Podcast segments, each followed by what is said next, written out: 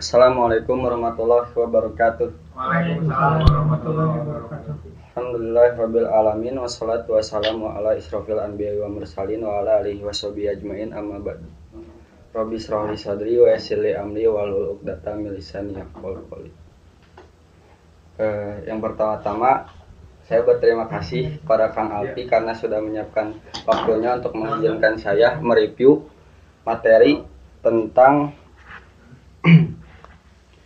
keutamaan mengurangi tidur, makan, dan beristirahat.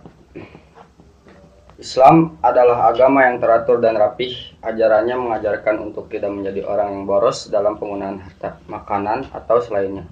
Islam juga tidak pernah mengajarkan umatnya untuk menjadi orang yang pelit sehingga menyengsarakan diri dan orang lain. Islam memberikan perhatian khusus soal tidur, istirahat, dan makan. Bahwa Islam melarang umatnya untuk banyak tidur, istirahat, dan makan. Demikian itu sebab menjadi ciri bagi orang yang malas, yang tidak sejalan dengan misi Islam sebagai agama yang mengajarkan etos kerja dan semangat tinggi. Makan, tidur, dan istirahat adalah tiga hal yang dibutuhkan setiap manusia demi kelangsungan hidupnya di dunia.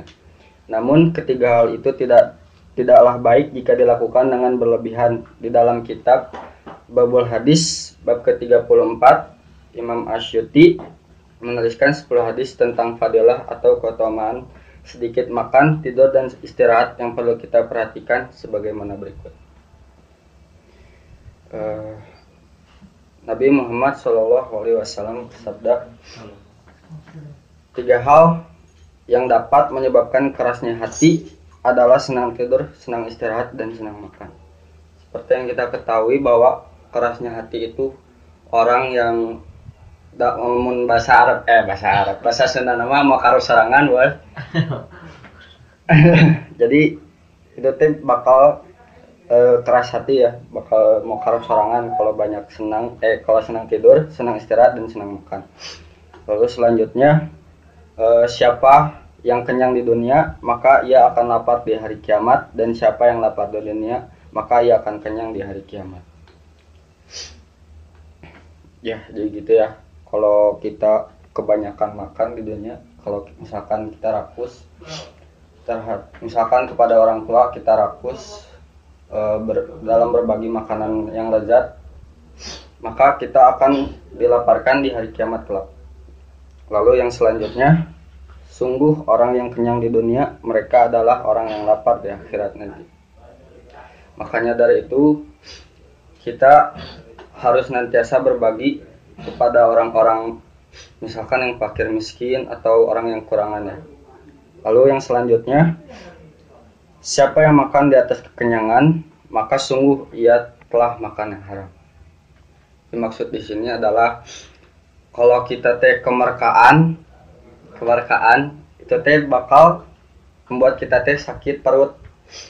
Jadi misalkan rek taraweh berbukana lebih teing, itu nanti akan membuat kita kayak susah berdiri, atau nanti pas tarawihnya jadi tunduh segala macam lah open om bos sebata.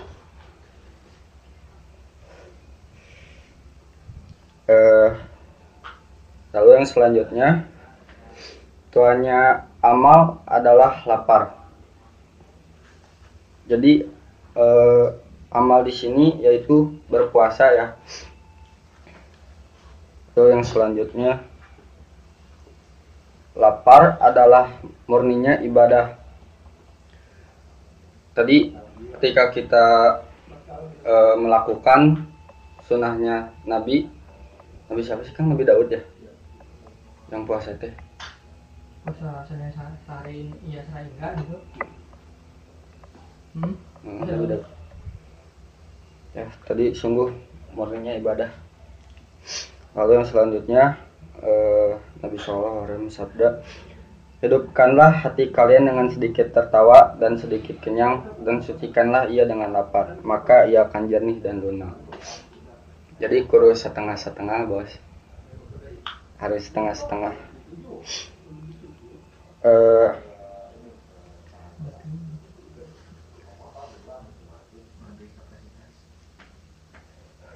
Hati-hati kalian itu dapat menjadi buruk dengan tertawa dan makan. Maka sucikanlah ia dengan rasa lapar, maka kalian akan melihat keagungan Allah Ta'ala.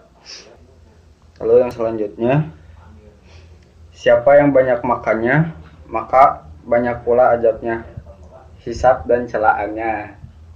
Selanjutnya,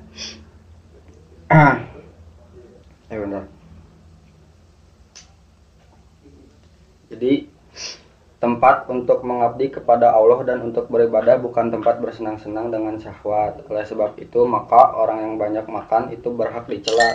Terlebih banyak makan itu dapat menyebabkan malas untuk beribadah. Kayak tadi kalau ngetaraweh, lebating makan, merting, jadi tundur.